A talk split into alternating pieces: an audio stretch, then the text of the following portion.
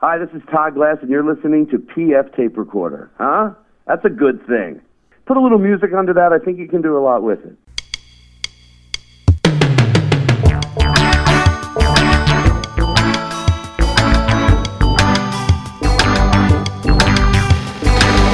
Hello there, I'm PF. This is my tape recorder. Coming up, comedian Chris Porter likes current events humor as much as the next guy.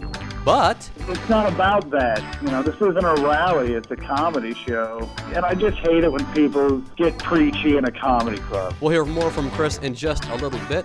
Also, people who think they can sing but can't is hilarious. I'm going to subject myself to that very theory coming up. But first, as always, fake news.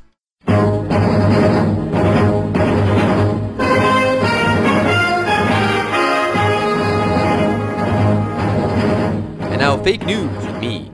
This past Wednesday, Facebook spelled out shareholder risks in its proposed initial public offering. Among potential threats to owning Facebook stock, the company named competition from Google for users and ad dollars, the need to attract mobile ads, and the possibility of privacy breaches of members' information. Starting in May, FB is the symbol we will be seeing on the stock ticker, except for the Winklevoss brothers, who will see a giant FU. Donald Trump is endorsing Mitt Romney for president, ending a wild ride of speculation about the real estate mogul's intentions. The endorsement came just two days ahead of the Nevada caucuses, and despite the fact that Romney doesn't seem to care about Trump. I'm not concerned about the very rich. They're doing just fine. Famed groundhog prognosticator Punxsutawney Phil has weighed in with his yearly forecast from central Pennsylvania.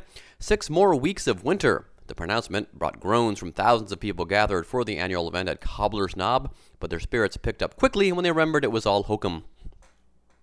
Last Friday, First Lady Michelle Obama appeared on The Tonight Show, starring Jay Leno, and talked about, among other things, her husband's singing voice. The president gained a little attention in January when he showed to the world his inclination towards music during a fundraiser at the Apollo Theater in New York, where he sang Al Green's Let's Stay Together. Rush Limbaugh immediately criticized the president's performance at the Apollo, saying, Don't quit your day job, Mr. President. No, no, wait, wait! A Flint, Michigan area student who's gained national attention for his Locks of Love campaign, which donates hair to cancer victims, remained suspended from school Wednesday night. JT Gaskins was suspended last month after school officials said his long hair violated the student handbook. Board President Nick Mihiloff said although Locks of Love is a worthy cause, the school stands by its student handbook everyone signed over the summer. JT says that while he serves his suspension, he plans to engage in other charitable activities, including a plan to help a childless couple. Well, I have all that free time and the internet, he shrugged. You. The New York Post received an email in which model Gisele asked for friends to support and pray for her husband Tom Brady on Super Bowl Sunday. In the email, the supermodel said, I kindly ask all of you to join me on this positive chain and pray for him so he can feel confident, healthy, and strong. Envision him happy and fulfilled experiencing with his team a victory this Sunday. Said Tim Tebow's girlfriend, Yeah, we're starting to think it doesn't really work that way. Jamie Lynn Spears doesn't turn 21 until April, but she wants the world to get ready to know her as an adult. The last time anyone heard anything of me, I was 16 and pregnant, she tells Glamour magazine. She added, You know, it's a shame I couldn't have just gotten onto that show. And that's been fake news with me.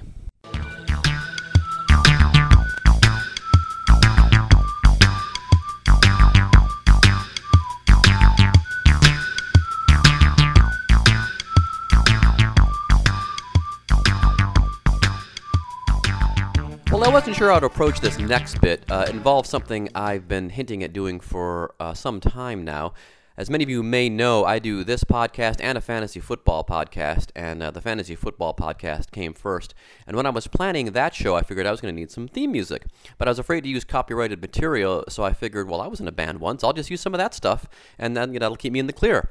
So I did, and the theme from the No Huddle Fantasy Football podcast and the PF Tape Recorder Comedy podcast, and all the bumper music you hear, uh, for the most part, between the different bits, are by my band, The Same. Now, The Same consisted of me and my friend John Veropoulos, uh, otherwise known as Johnny V, and the tracks you hear on the podcasts were produced by a gentleman named Doug O'Connor, very talented sound engineer from Pittsburgh, Pennsylvania, and a high school chum of John's. Uh, now, this being a comedy podcast, I'm always looking for ideas for bits, and apparently, people who think they can sing but can't is hilarious, as any viewer of American Idol will certainly tell you. But losing everything is like the sun going down on me. sorry. That's okay. sorry. Uh, Roland, I've never seen you laugh so hard in my I even think you would do badly in Kosovo Idol. I mean, that was absolutely horrific. So you can see where this is headed, right? Yes, I'm going to let you hear the vocal for the songs you've been hearing at the beginning and the end of the two podcasts, as well as uh, all the bits in between. So let's start with the first song John and I ever wrote together, which some of you may recognize as the theme for the No Huddle Fantasy Football podcast. The tune is called Fantasy World, and I will bring it up right before the vocal.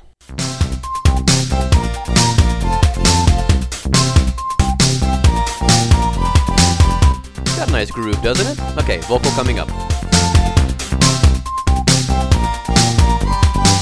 You really think you meant me? You think you tore my world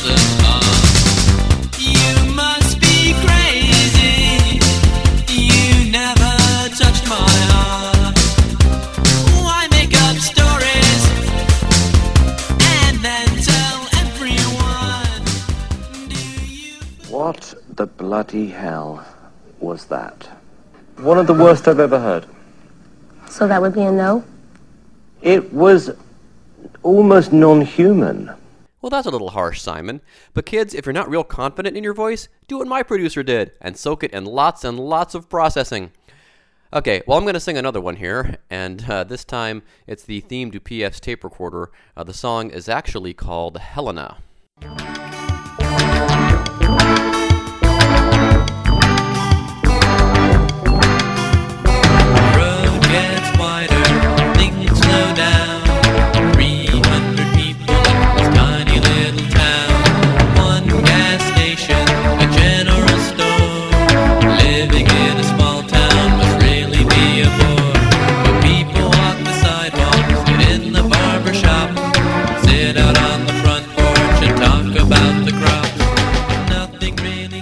To say in my defense, uh, if I may, that I still really like the songs. I mean, I co wrote them, and I'm very proud of them. If you say those songs suck, I'd be mad at you.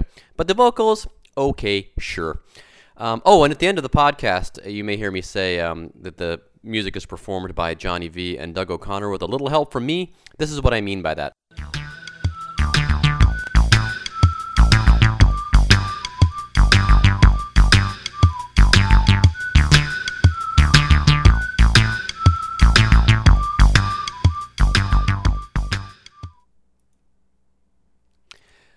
When we recorded these demos, I desperately wanted to be listed as vocals and additional keyboards. I thought that would be cool.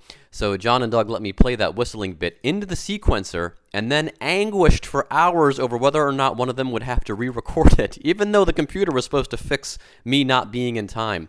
But uh, I think they finally relented and let it in because uh, they felt badly that they were going to take out my only keyboard part. So anyway, um, I'm afraid my vocals too, unfortunately, take away from the fact that those guys are actually very talented. Again, uh, Doug, a very competent musician, excellent sound engineer. John, a very talented musician and songwriter. And uh, I think I'm an okay songwriter, but I'm, you know, okay. The vocals, as, we, as we've uh, ascertained, uh, are a bit lacking. Um, I don't know. I mean, what do you think? What do you think, Steven? I need to hear something else. I'd say hell yeah. I'd say yeah, too. Play it. Aw, shucks, guys. Helen is an easy one to sing.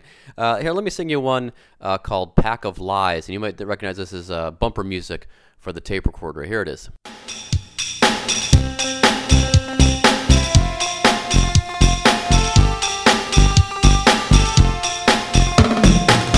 That was John's riff right there, kind of a Vince Clarke kind of thing. That's that's very cool. Tell me that doesn't groove.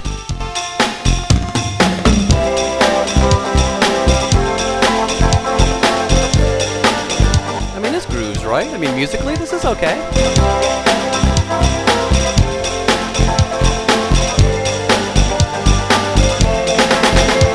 How many years later I'm still thinking of Ouch! No amount of processing, right?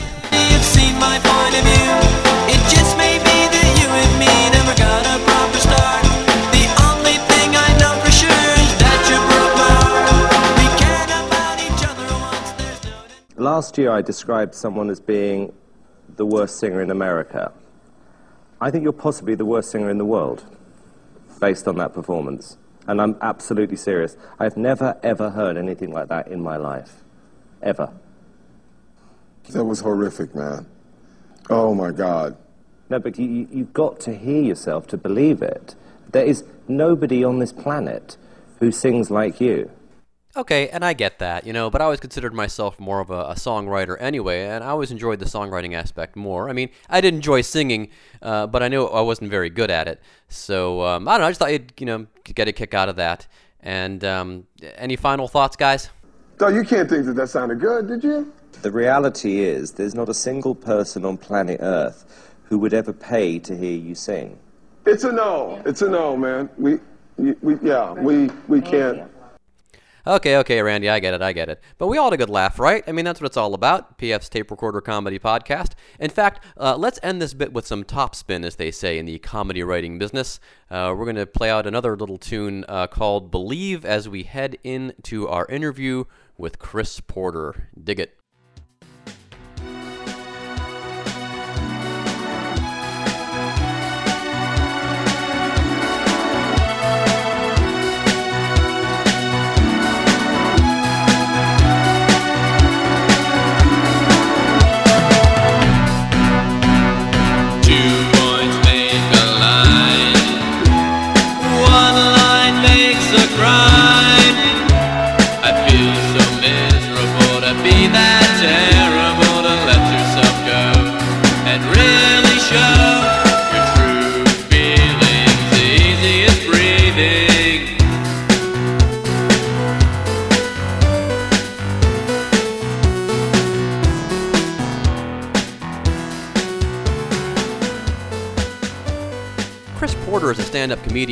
Kansas City, Missouri. Some of you may recall him from season four, I believe it was, of Last Comic Standing. He currently resides in Los Angeles, headlines around the country. And here's our interview with Chris Porter.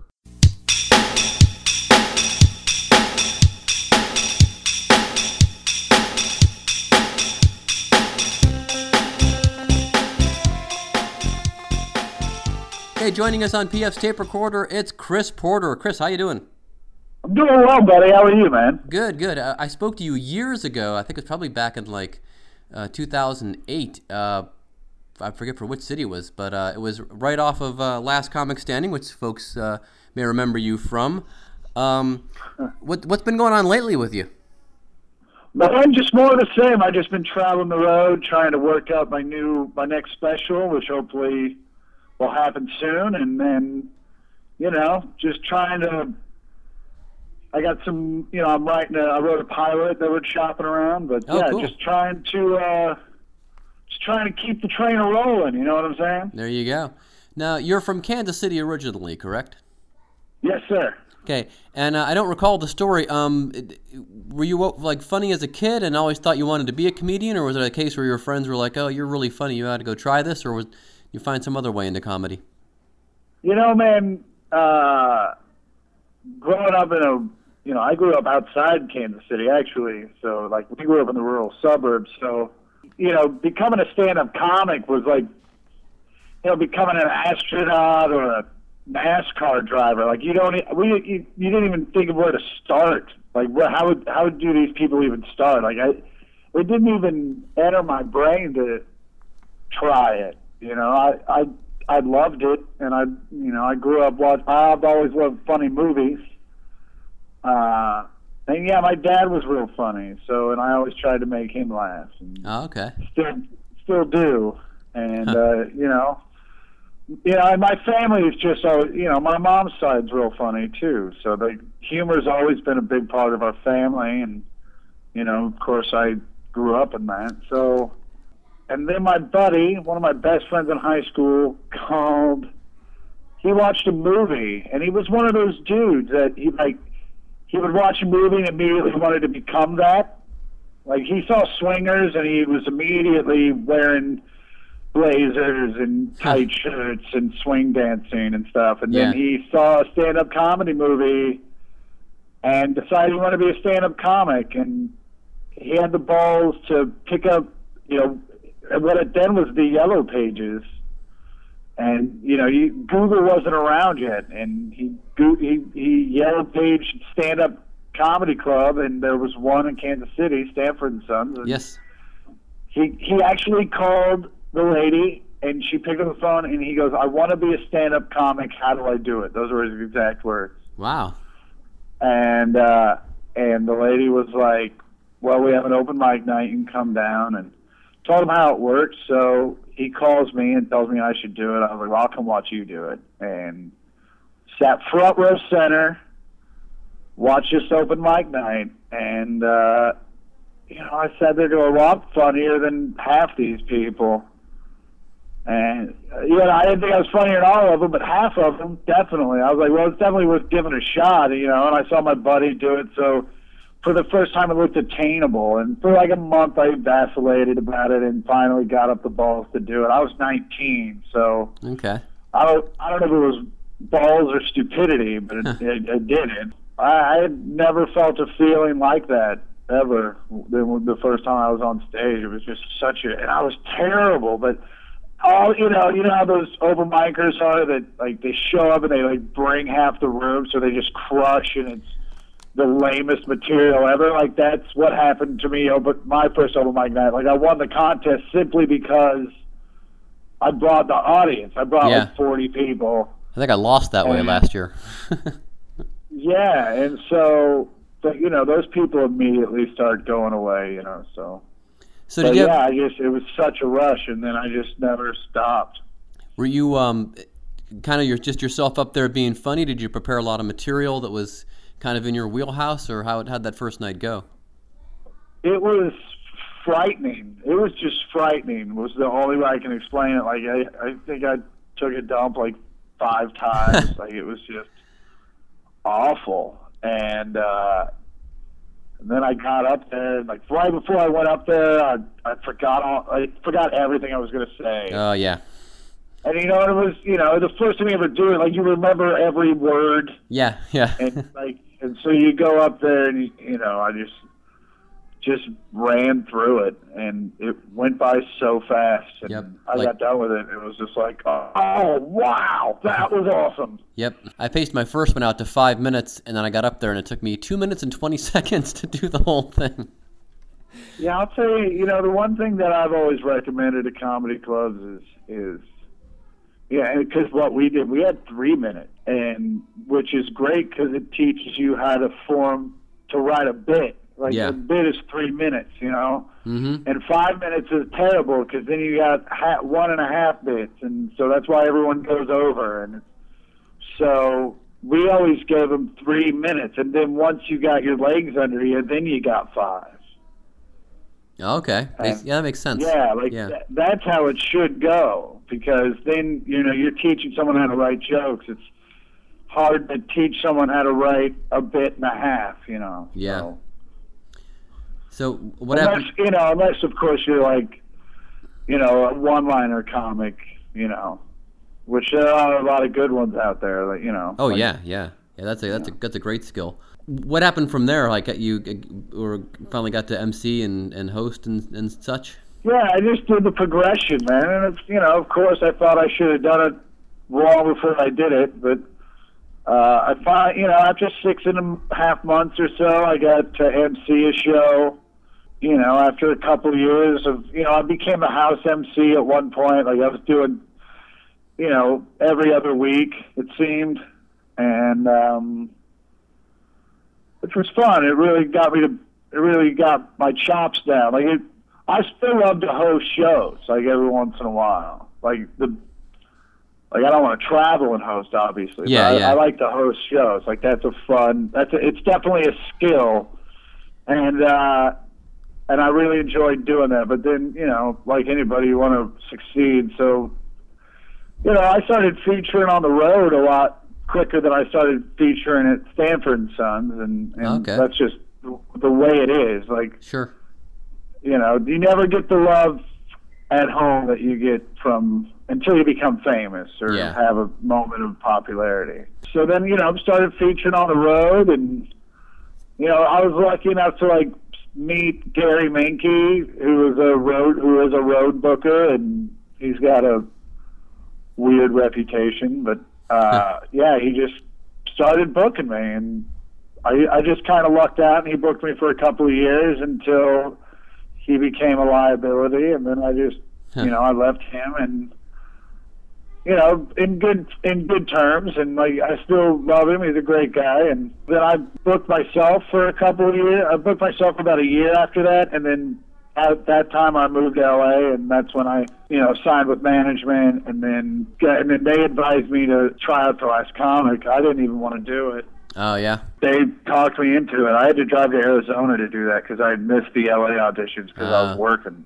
But it worked out pretty well. And- yeah, no, they were right. Like that was that was one of the few good ideas that management company had for me. but uh but no, they definitely, you know, you got to give credit where credit's due. They got my career started. Yeah, Like the real career. So now I'm just trying to get the. Now I'm just trying to do the next things. So what are you talking about on stage these days?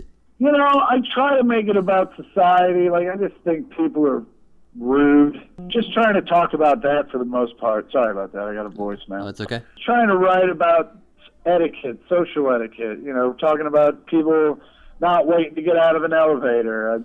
I, I think uh, you know, I'm talking about you know stupid people, but not like in a Bill Engvall way. Just people who didn't pay attention in high school, like those idiots. And You had that. Uh, speaking of society and, and people, you have. Uh, I guess. I guess kind of would be a signature bit. Is the uh, gals won't uh, date guys that ride the bus. oh yeah.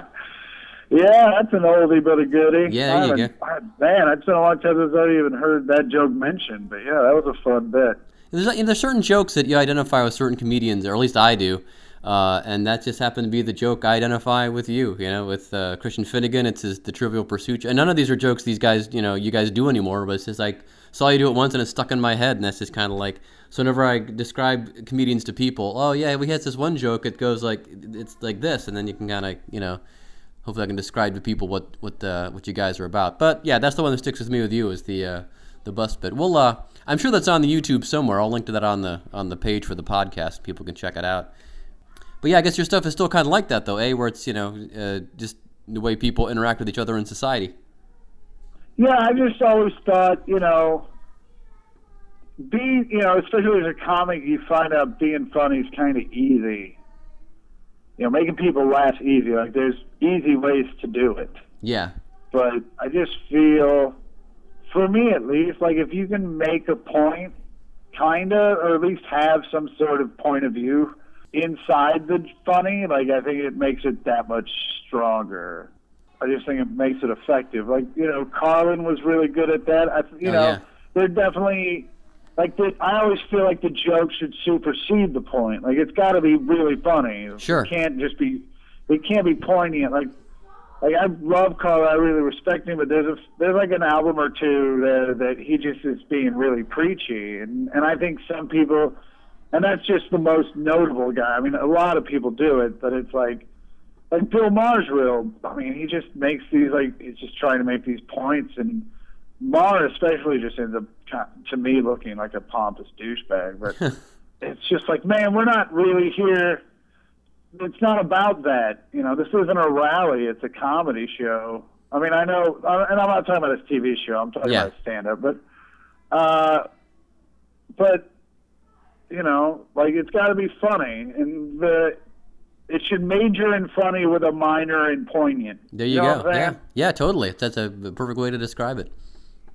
Yeah. So, and and I and I just hate it when people get preachy in a comedy club. It's just like, man, this that's not where we're at right now. Yeah, yeah, yeah. I mean, there- you, you know, if you if you're really funny and have a point, like Jeni was Richard Jeni was beautiful at that stuff. Like when he did like, you know, the Republicans are a bunch of blah blah blah hypocrites, and then he did the Democrats are a bunch of left wing blah blah blah. Yeah. Like it was great and it was hilarious and it was poignant and just beautifully crafted and and like I just that's that's where it's at. And Carlin's last special was like that. Like he nailed it. And I Oh, remember yeah. I was fortunate enough to get to open for him at Hermosa Comedy Magic when he was working the set out.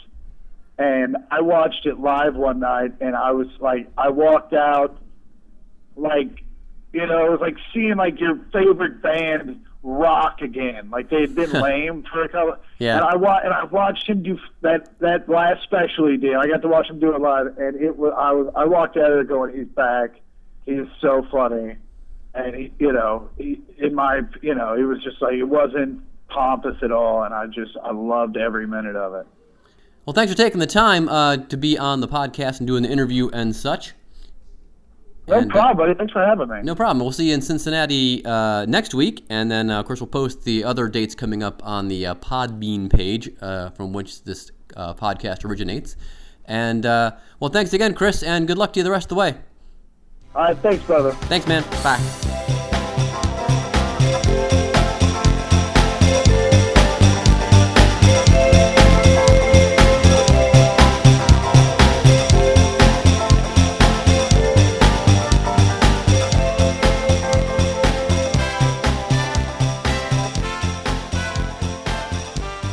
Thanks again to Chris Porter for being on the podcast. Chris is at Go Bananas in Cincinnati on February 9th through the 12th.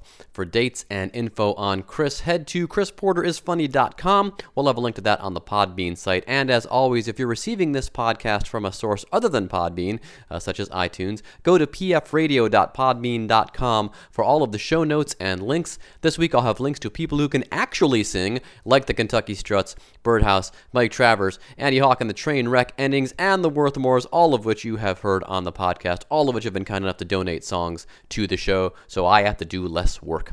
I am at Mugby's Sports Cafe Tuesday, February 7th for PF Trivia Live. Showtime is 7.30. Uh, again, that is in Cincinnati, Ohio. PF Tape Recorder logo by Dan Coble, music by Johnny V, Doug O'Connor, and me. Like us on Facebook, follow us on Twitter at PF66, email the show, pfwilson84 at gmail.com. Uh, that's all I have. So long, and thanks for listening.